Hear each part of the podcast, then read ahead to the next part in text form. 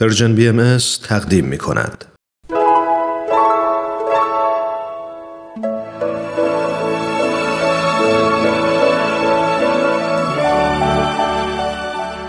صد پرسش صد پاسخ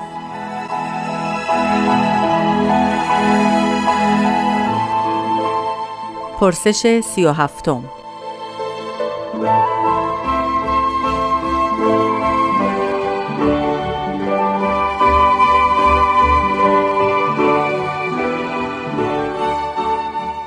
می‌گویند در قیامت ماه و خورشید تاریک می شود. آیا این امکان پذیر است؟ آیا تفسیر خاصی دارد؟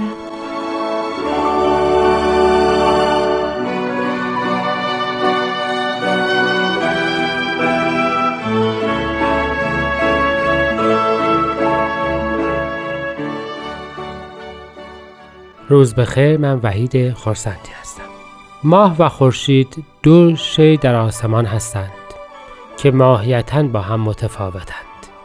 خورشید نور از خودش دارد و ماه فقط قسمتی از نور خورشید را به سمت زمین منعکس می کند این دو تاریک شدنشان دو واقعی بسیار متفاوت خواهد بود.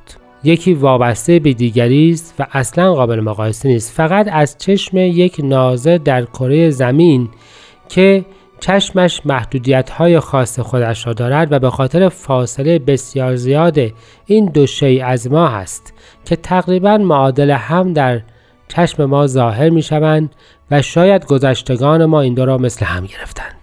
البته که الان علم می داند که یک زمانی خورشید تاریک می شود ولی آن زمانی که خورشید تاریک می شود حتی قبل از آن که بخواهد تاریک بشود چیزی به نام منظومه شمسی دیگر وجود نخواهد داشت. خورشید آنقدر بزرگ و گرم خواهد بود که تمام کرات فعلی را در خودش داخل خواهد کرد. پس به این ترتیب از لحاظ علمی خورشید نمی تواند که تاریک شود و جهانی که در کره زمین وجود دارد وجود داشته باشد. پس اگر قیامت را معنای پایان کلی همه چیز می‌گیرید بله خورشید هم می‌تواند تاریک شود. اما در آن زمان دیگر چیزی به نام زمین وجود ندارد غیری قبل از آن وجود ندارد. دیانت باهایی معتقد است که مطالب ادیان باید با معیار عقل سنجیده شود و راهی برای توضیح آن پیدا شود. حضرت عبدالبها مبین آیات دیانت بهایی فرمودند که معقولات باید در قمیس محسوسات بیان شود. یعنی آنچه را که انسان به عقلش حس می کند باید مثالی از آن بزند تا قابل فهم باشد. مثلا شما میفرمایید که دلم تنگ شد و حالا که دل انسان در تنگ می شود و امکان چنین چیزی دارد. یا چشمم روشن شد یا امثال این که نشانه های از شادی و بقیه امور است.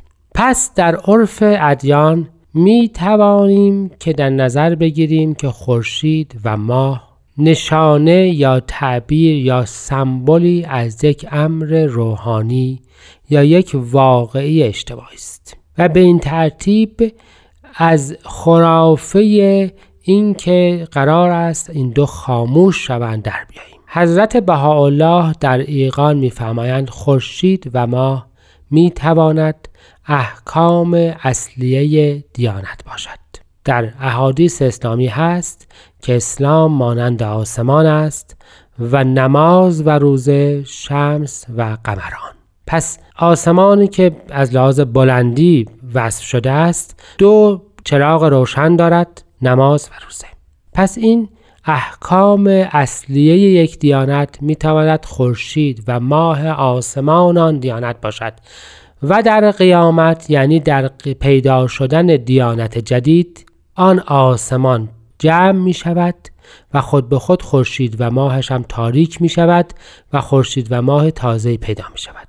می تواند جز اینکه احکام اصلیه باشد علمای بزرگ آن دیانت باشند. می توانند ماه به ائمه اطهار تعبیر شده باشد که همه اینها در اسلام هم هست. پس احکام اصلیه علمای بزرگ و مبینین آیات می توانند تعبیرات مختلفی از خورشید ماه باشند. در نهایت اگر شما آسمان را آسمان معنی بگیرید هر دو جنبه اساسی و اصلی که در هر دیانت در نظر بگیرید می تواند خورشید و ماهش باشد. مثلا پیامبر و جانشینو مثلا نماز و روزه مثلا علمای اصلی و چیزهای شبیه این.